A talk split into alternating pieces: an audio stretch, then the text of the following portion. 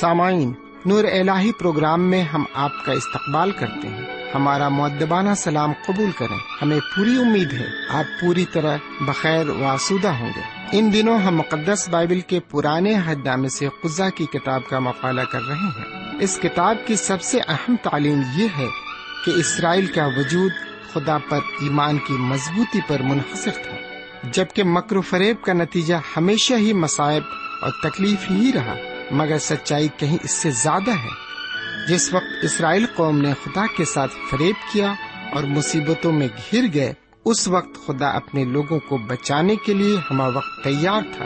شرط صرف یہ تھی کہ توبہ کر کے اس کی طرف رجوع کریں۔ آئیے آج کے اس مطالعے میں ہم خدا کے کلام سے روشناس ہوں اور ایمان کی مضبوطی حاصل کریں۔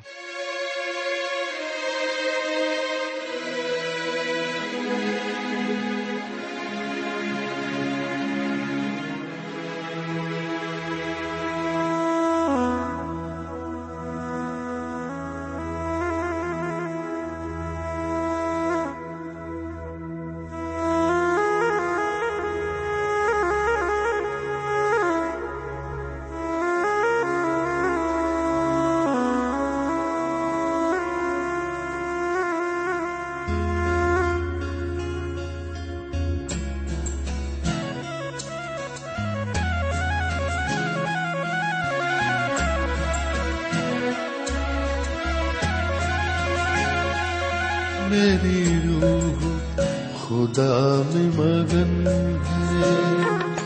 میری روح، خدا میں مگن ہے۔ جاں میری نجات سے خوش ہے جاں میری نجات سے خوش ہے، میرے سر کو سر کو اس نے بلند کیا۔ اب کون میرا ہے؟ اس کے سوا میری روح خدا میں مگن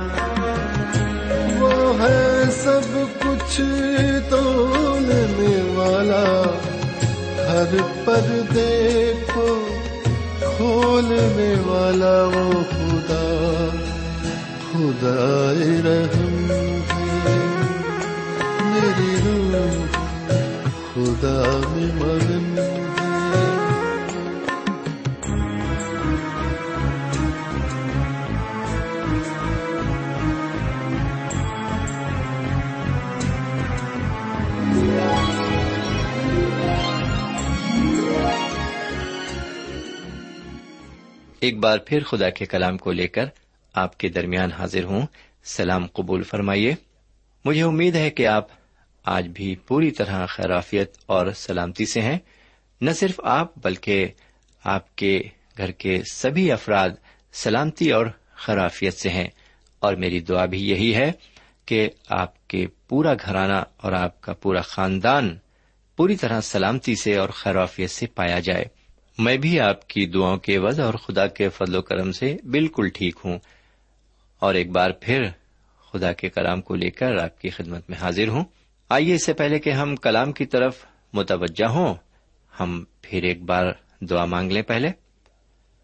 ہمارے پاک پروردگار رب العالمین، ہم شکر گزار ہیں کہ تو نے ایک اور دن ہماری زندگی میں عطا فرمایا ہے۔ ہمیں سلامتی بخشی، ہمیں صحت عطا فرمائی۔ اور ایک بار پھر ہمیں یہ موقع دیا کہ ہم تیرے کلام کو پڑھیں، سنیں، سیکھیں اور سمجھیں، اور اپنی زندگی کو اس راستے پر ڈالنے کی کوشش کریں۔ آج جو کچھ ہم سنتے ہیں، ہم اس کے مفہوم کو، مقصد کو سمجھ سکیں۔ یہ دعا ہم اپنے سرکار دو عالم، جناب سیدنا یسو مسیح کے وسیلے سے مانگتے ہیں۔ آمین۔ میرے بھائی، آج ہم قزا کی کتاب کے چوتھے باپ پر غور کریں گے۔ اور پھر ہم آپ کو بتا دیں کہ قزا قاضیوں سے مطلب ہے اور ہندی میں اسے نیائی کہتے ہیں۔ تو ہندی میں اس کتاب کا نام ہے نیایوں کی پستک اور انگریزی میں اس کتاب کا نام ہے بک آف ججز خدا کی کتاب کا یہ چوتھا باب ہمیں بتاتا ہے کہ پھر وہ خدا سے برگشتہ ہو گئے۔ کون؟ اسرائیلی۔ اور تبارہ غلامی میں چلے گئے۔ اور اس چوتھے باب میں ہم دیکھیں گے کہ خدا پھر انہیں غلامی سے چھڑائے گا اور ان کی رہائی کے لیے دو قاضیوں کو اور کھڑا کرے گا۔ بہرکیف آئیے اب ذرا یہ دیکھیں کہ وہ اب کس کی غلامی میں گئے اور کس نے انہیں رہائی دلائی۔ میرے بھائی، پہلی آیت کو پڑھنے سے پتا چلتا ہے کہ بنی اسرائیل نے پھر خدا کے حضور بدی کی۔ اور پھر اس چوتھے باپ کی دوسری آیت یہ بتاتی ہے کہ پھر وہ کنان کے بادشاہ یابین کے غلام بن گئے۔ یہاں سے ہم دیکھتے ہیں کہ غلامی کا ایک نیا دور شروع ہوتا ہے۔ خدا نے بنی اسرائیل کو یابین بادشاہ کے زیر کر دیا۔ یہ کنان کا بادشاہ تھا۔ اس کے لشکر کے سردار کا نام سیسرا تھا۔ اور اس کے پاس نو سو لوہے کے رتھ تھے۔ اس سے اسرائیلی بہت ڈر گئے۔ اس لشکر کے سردار سیسرا نے انہیں شدت سے ستایا اور اس طرح یہ اسرائیلی بیس سال تک یابین بادشاہ کے غلام رہے۔ میرے بھائی، بیس سال کی غلامی کے بعد یہ پھر خدا کی طرف رجوع ہوئے۔ انہوں نے پھر خدا کو پکارا اور یہ رو رو کر اور گڑ گڑا گڑ گڑا کر خدا سے فریاد کرنے لگے۔ میرے بھائی، جب بھی خدا و تعالیٰ نے اسرائیلیوں کو اچھے دن دکھائے، تب تب وہ اسے بھول بیٹھے۔ اپنے سکھ میں انہوں نے خدا کو یاد نہیں کیا، وہ اسے بالکل بھول گئے۔ لیکن جیسے ہی ان پر دکھ اور مصیبت کے بادل منڈرائے بس پھر وہ خدا کے نام کی دہائی دینے لگے۔ اچھا تو یہ تھا کہ وہ ہر حال میں خدا سے لپٹے رہتے۔ دکھ میں بھی وہ اس کو یاد کرتے اور سکھ میں بھی وہ اس کو یاد کرتے۔ میرے پیارے بھائی بہن، یہی حال آج ہماری زندگی کا بھی ہے۔ ہم دکھ اور مصیبت میں اس کے بہت قریب رہتے ہیں۔ راتوں دن اس کی عبادت کرتے ہیں اور سجدے سے اپنا سر نہیں اٹھانا چاہتے۔ متواتر اس کے کلام کی تلاوت کرتے ہیں۔ روزہ، نماز سب کچھ پابندی سے ادا کرتے ہیں۔ اس وقت ہماری زندگی سے دوسروں کو ایسا لگتا ہے کہ ہم سے زیادہ خدا کے قریب کوئی ہے ہی نہیں۔ لیکن یہ سب کچھ ہماری زندگی میں کب نظر آتا ہے؟ جب ہم دکھ، مصیبت میں ہوتے ہیں۔ لیکن جیسے ہی خدا ہمیں فراغت دیتا ہے اور ہمارے دن بدلتا ہے اور ہمیں سکھ اور خوشحالی سے نوازتا ہے، ہم کچھ ہی دن بعد اسے بھول جاتے ہیں۔ ہماری زندگی اس سے دور ہوتی جاتی ہے۔ اور ایک وقت ایسا آتا ہے کہ ہم خدا پرست نہ رہ کر شیتان پرست بن جاتے ہیں۔ میرے بھائی، خدا کا ایک سچا بندہ وہی ہے جو ہمیشہ اس کے ساتھ رہتا ہے۔ چاہے سکھ ہو، چاہے دکھ ہو، وہ ہمیشہ اسے یاد کرتا ہے۔ ہمیں بھی جناب پولس کی طرح یہ کہنا چاہیے کہ ہمیں اب کون خدا کی محبت سے الگ کر سکتا ہے؟ دکھ، مصیبت، کال، فاقہ کشی تنگہالی ننگا پن بیماری یا موت؟ جی ہاں ہمارا ایمان اسی طرح کا ہونا چاہیے، جو یہ گواہی دے سکے کہ ہمیں کوئی بھی چیز خدا کی محبت سے الگ نہیں کر سکتی۔ بہرکیف، ہم پھر اسی نقطے پر آ جائیں۔ مطلب یہ کہ جب بنی اسرائیل نے پھر خدا کی دہائی دی، تو پھر خدا نے ان پر ترس کھایا اور ان کے لیے دو قاضی مقرر کیے۔ چوتھے باپ کی چوتھی آیت سے سولہویں آیت تک عبارت پر غور کرنے سے معلوم ہوتا ہے کہ وہ دو قاضی دبورا اور برق تھے۔ سوئن ان دونوں قاضیوں میں ایک عورت تھی اور ایک مرد تھا۔ دبورا جس کا نام ہے، وہ عورت ہے۔ اور نبیا اور قاضی دونوں تھی وہ۔ یہ اسرائیل کا انصاف کیا کرتی تھی۔ یہ ایک شادی شدہ اور بزرگ خاتون تھی۔ اس کے جوہر کا نام لفیدوت تھا۔ میرے بھائی، آپ کو معلوم ہو کہ یہ خاتون جس کا نام دبورا ہے، بہت ہی نیک اور خدا پرست تھی۔ اس کو خدا و تعالی نے اسرائیل میں قاضی مقرر کیا۔ اور اس نے اسرائیل کے سپہ سالار سے تیار ہونے کو کہا، یہ سپہ سالار اپنی ذمہ داریوں میں چاق چوبند نہیں تھا۔ اسے اسرائیل کی طرف سے دشمن سے لڑنے کو جانا چاہیے تھا۔ مفہوم یہ کہ یہ خاتون اس کو اس کی ذمہ داری کا احساس دلاتی ہے۔ سامعین، جہاں تک برق کا سوال ہے، تو یہ بہت ہی ڈرپوک سپہ سالار تھا۔ اسے اسرائیل کی طرف سے جنگ کرنے جانا چاہیے تھا، لیکن یہ ڈر کے مارے گھر میں گھسا بیٹھا تھا۔ سوئن سپہ سالار برق تب تک لڑائی پر نہیں جائے گا جب تک دبورا بھی اس کے ساتھ نہ جائے، کیونکہ اسے یقین ہے کہ جب یہ نبیا اس کے ساتھ جائے گی تو وہ لڑائی میں کامیاب ہوگا۔ واقعی کیسی تعجب خیز بات ہے کہ خدا نے ایک خاتون کو اسرائیلیوں کی رہائی کے لیے مقرر کیا۔ یہاں پر اس بات سے ہماری سبھی بہنوں کو یہ سبق لینا چاہیے کہ وہ کسی آدمی سے کم نہیں ہے خدا نے ان کو بھی اپنے جلال کا ذریعہ بنایا ہے۔ میری پیاری بہن، آپ اپنے آپ کو کبھی کم تر نہ سمجھیں۔ یہ دبورا عورت آپ کے لیے ایک مثال ہے۔ آئیے اب ذرا آگے بڑھیں۔ نوی آیت ہمیں یہ بتاتی ہے کہ دبورا برق کے ساتھ جانے کا ارادہ کر لیتی ہے۔ میرے بھائی، اس لڑائی کی ہیروئن ایک عورت ہوگی۔ سولہویں آیت میں ہم ایک بہت ہی خاص بات پڑھتے ہیں۔ یہاں پر ہم سیسرا کی شکست اور موت کے بارے میں پڑھتے ہیں۔ سولہویں آیت یہ بتاتی ہے کہ برق نے انہیں خوب رگیدا اور کنانیوں کے سارے لشکر کو تلوار سے نیست و نابود کر دیا اور ایک بھی سپاہی نہ بچا۔ آئیے ذرا ایک عبارت اور دیکھیں۔ سترویں آیت سے چوبیسویں آیت تک کی تشریح ہم دیکھیں گے۔ سمعین، آگے اٹھارہویں آیت سے اکیسویں آیت تک ہم پڑھتے ہیں کہ سیسرا کی فوج سب ختم ہو گئی تھی۔ سیسرا نے اپنی زندگی بچانے کے لیے بھاگ کر ہبرقینی کی بیوی یائل کے ڈیرے میں پناہ لی۔ وہ یہ سوچ کر اس کے ڈیرے میں گھس گیا کہ وہ وہاں بچ جائے گا۔ لیکن جب وہ سو گیا، تب یائل اپنے ہاتھ میں ایک میخ اور ہتھوڑی لے کر چپکے سے اس کے پاس پہنچ گئی۔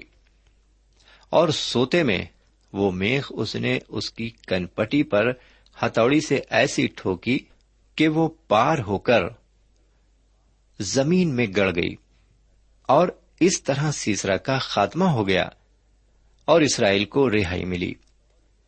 میرے بھائی، یہاں پر بھی ایک عورت کی بہادری دیکھنے کو ملتی ہے۔ یہ عورت ایک جنگ کی ہیروئن بن گئی۔ جی ہاں بلکہ اسی جنگ کی ہیروئن بن گئی۔ بہرکیف سیسرا کے مرنے کے بعد کنانی کافی کمزور پڑ گئے اور پھر اسرائیلیوں نے ان کے یابین بادشاہ سمیت انہیں نیست کر ڈالا۔ میرے بھائی، یہاں پر ہم نے دیکھا کہ خدا و تعالی نے کس عجیب طریقے سے اسرائیلیوں کو فتحیابی بخشی۔ بہرکیف اب ہم دبورا اور برق کے گیت پر غور کریں گے۔ آئیے اس کے لیے ہم خدا کی کتاب کے پانچویں باپ کی پانچ آیتوں پر غور کریں۔ میرے بھائی، یہ پانچواں باب ایک گیت کی شکل میں ہے۔ یہاں ہم دیکھتے ہیں کہ ان کا گیت بہت ہی نظمیہ ہے۔ دبورا بتاتی ہے کہ وہ اسرائیل کی ایک ایسی ماں ہے جو کسی نوکری کی تلاش میں نہیں تھی۔ اس نے اسرائیل کی رہنمائی اور پیشوائی کی۔ یہ کام اس نے اپنی طرف سے نہیں کیا تھا، بلکہ اس کام کے لیے خدا نے اسے چنا تھا۔ سمن دبورا ایک نمایاں اور مشہور قاضی تھی۔ اس کی قابلیت غتنیل سے زیادہ تھی۔ اس بات سے یہاں پر یہ ثابت ہوتا ہے کہ اس جنگ کو لڑنے کے لیے کسی آدمی میں ہمت نہیں تھی۔ اس لیے ایک عورت سامنے آئی۔ ہم نے برق کے بارے میں بھی پڑھا ہے۔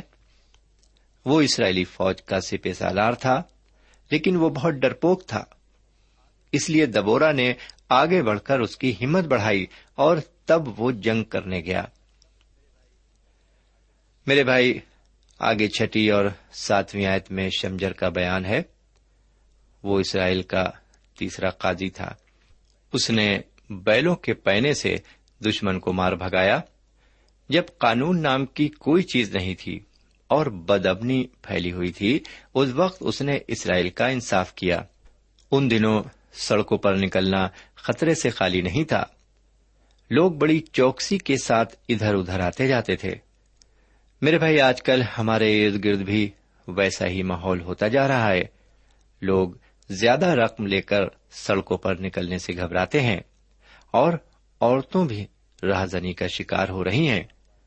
آپ اخبارات میں اکثر یہ خبریں پڑھ سکتے ہیں کہ فلاں شخص کے پیسے چھین لیے گئے۔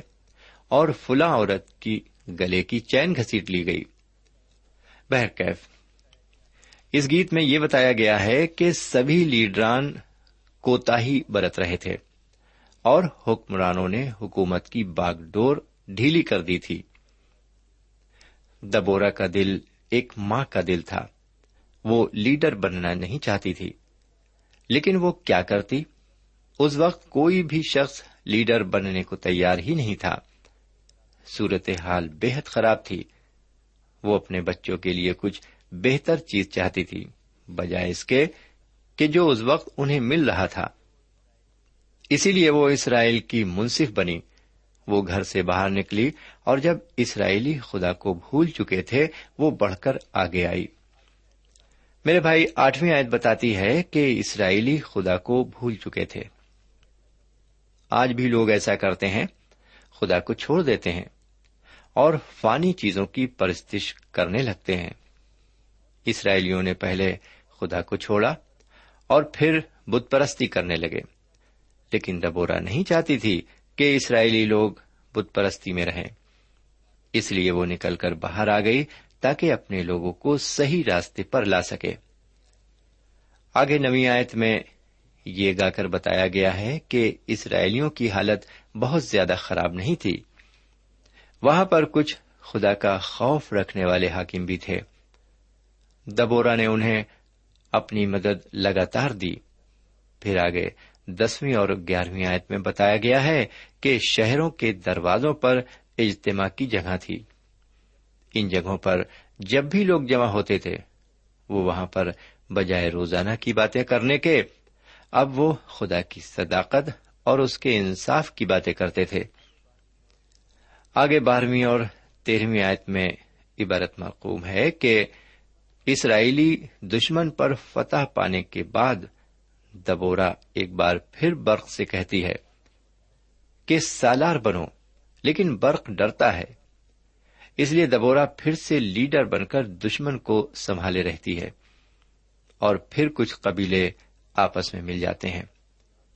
آگے پندرہویں اور سولہویں آیت کے مطابق ہم دیکھتے ہیں کہ کچھ قبیلوں نے ساتھ نہیں دیا۔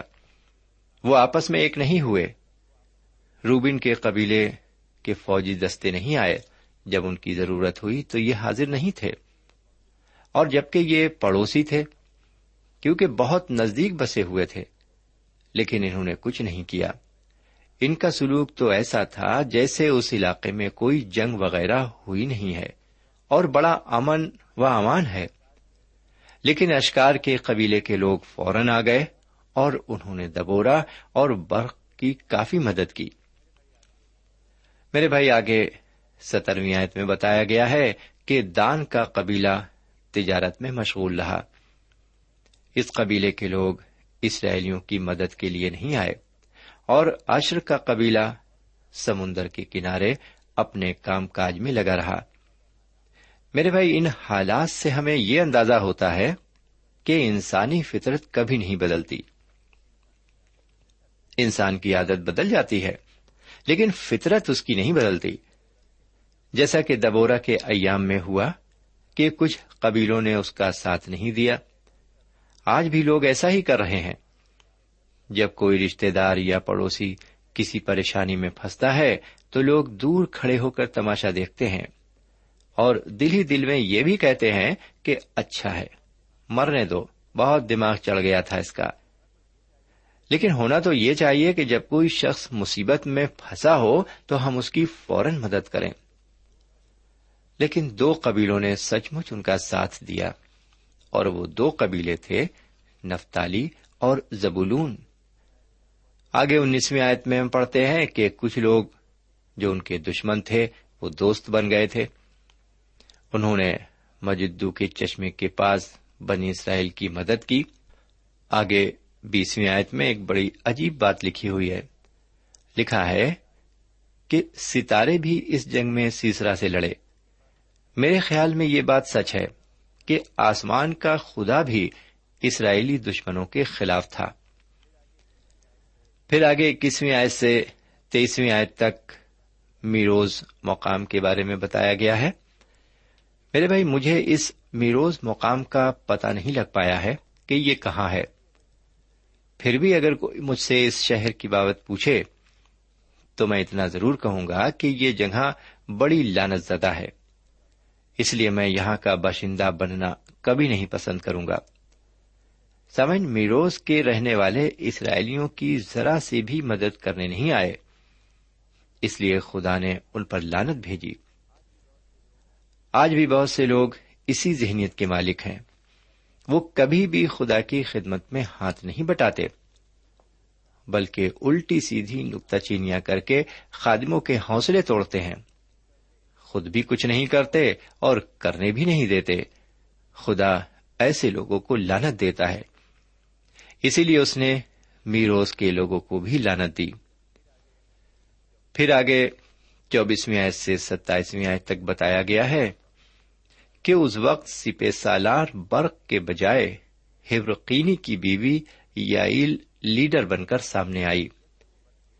جبکہ وہ بدفیل تھی، لیکن پھر بھی اس نے اس مذہبی جنگ میں حصہ لیا اور اس نے بری عورت ہوتے ہوئے بھی ایک اچھا کارنامہ انجام دیا۔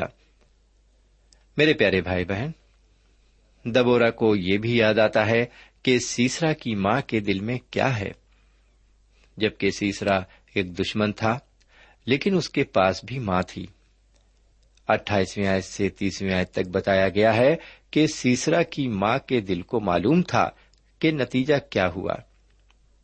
اسے معلوم ہو گیا تھا کہ سیسرا مارا گیا ہے، لیکن پھر بھی وہ آخر تک یہ سوچتی رہی کہ بیٹا واپس آئے گا۔ لیکن اب وہ کیسے واپس آئے گا؟ اس کے بارے میں بھی دبورا نے کچھ اشار گائے ہیں۔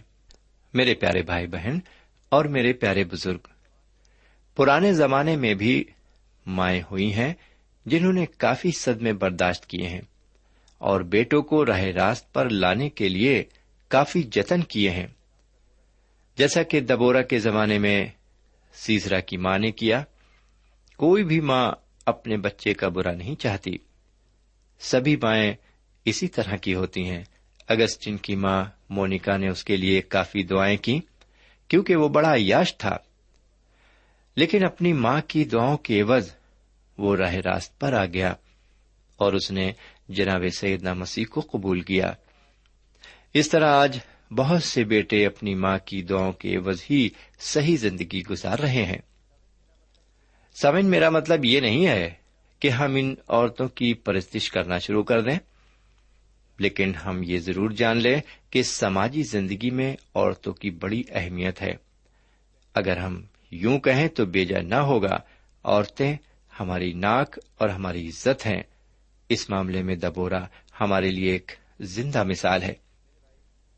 میرے بھائی، جیسا کہ میں نے ابھی کہا سماجی زندگی میں عورتوں کی بڑی اہمیت ہے۔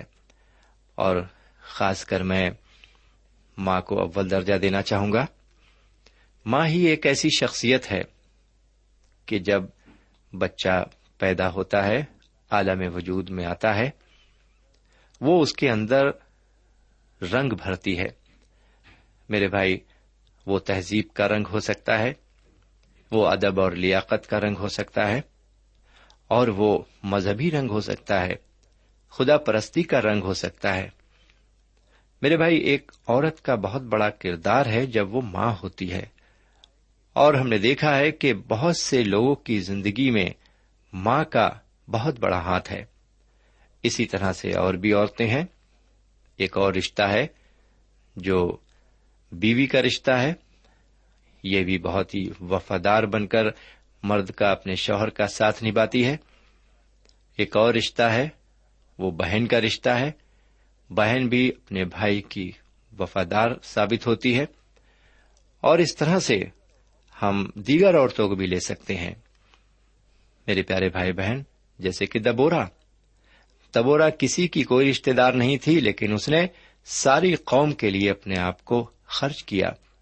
اس نے اپنی جان کی کوئی پرواہ نہیں کی۔ خدا ان عورتوں پر اپنا رحم فرمائے اور ان پر اپنا فضل انڈیلے میری بہن، اگر آپ سن رہی ہیں، تو آپ مایوس نہ ہو کہ آپ کی سماج میں کوئی عزت وقت نہیں ہے۔ خدا کی نظروں میں آپ کا بہت بڑا مقام ہے۔ خدا آپ کو ہدایت دے اور برکت عطا فرمائے۔ اب آج کا مطالعہ یہیں پر ختم کرتے ہیں۔ اب یہیں پر اجازت دیجیے خدا حافظ۔ سامعین، ابھی آپ نے ہمارے ساتھ پرانے عہد نامے سے خزہ کی کتاب سے خدا کے کلام کا مطالعہ کیا۔ اس مطالعے سے آپ کو روحانی تقویت حاصل ہوئی ہوگی۔ ہماری خواہش ہے کہ آپ اپنے تاثرات سے ہمیں ضرور نوازیں۔ ہم آپ کے خط کے منتظر رہیں گے۔ خدا حافظ۔ ہمارا پتہ ہے۔ پروگرام نور ال post box number one five seven five Sialkot Pakistan. پتا ایک بار پھر سن لیں۔ پروگرام نور ال پوسٹ باکس نمبر ایک پانچ سات پانچ سیال کوٹ پاکستان۔ اب آپ ہم سے ٹیلی فون اور ای میل سے بھی رابطہ قائم کر سکتے ہیں۔ ہمارا ٹیلی فون نمبر ہے nine two three four four six four zero four five seven eight. نو دو تین چار چار چھ چار صفر چار پانچ سات آٹھ۔ ہمارا ای میل پتا ہے۔ N A M three nine four nine eight hotmail dot com. N A M three nine four nine eight hotmail dot com. ہمارے پروگرام کا وقت اب یہیں پہ ختم ہوتا ہے۔ اگلے پروگرام تک کے لیے اجازت دیں۔ خدا حافظ۔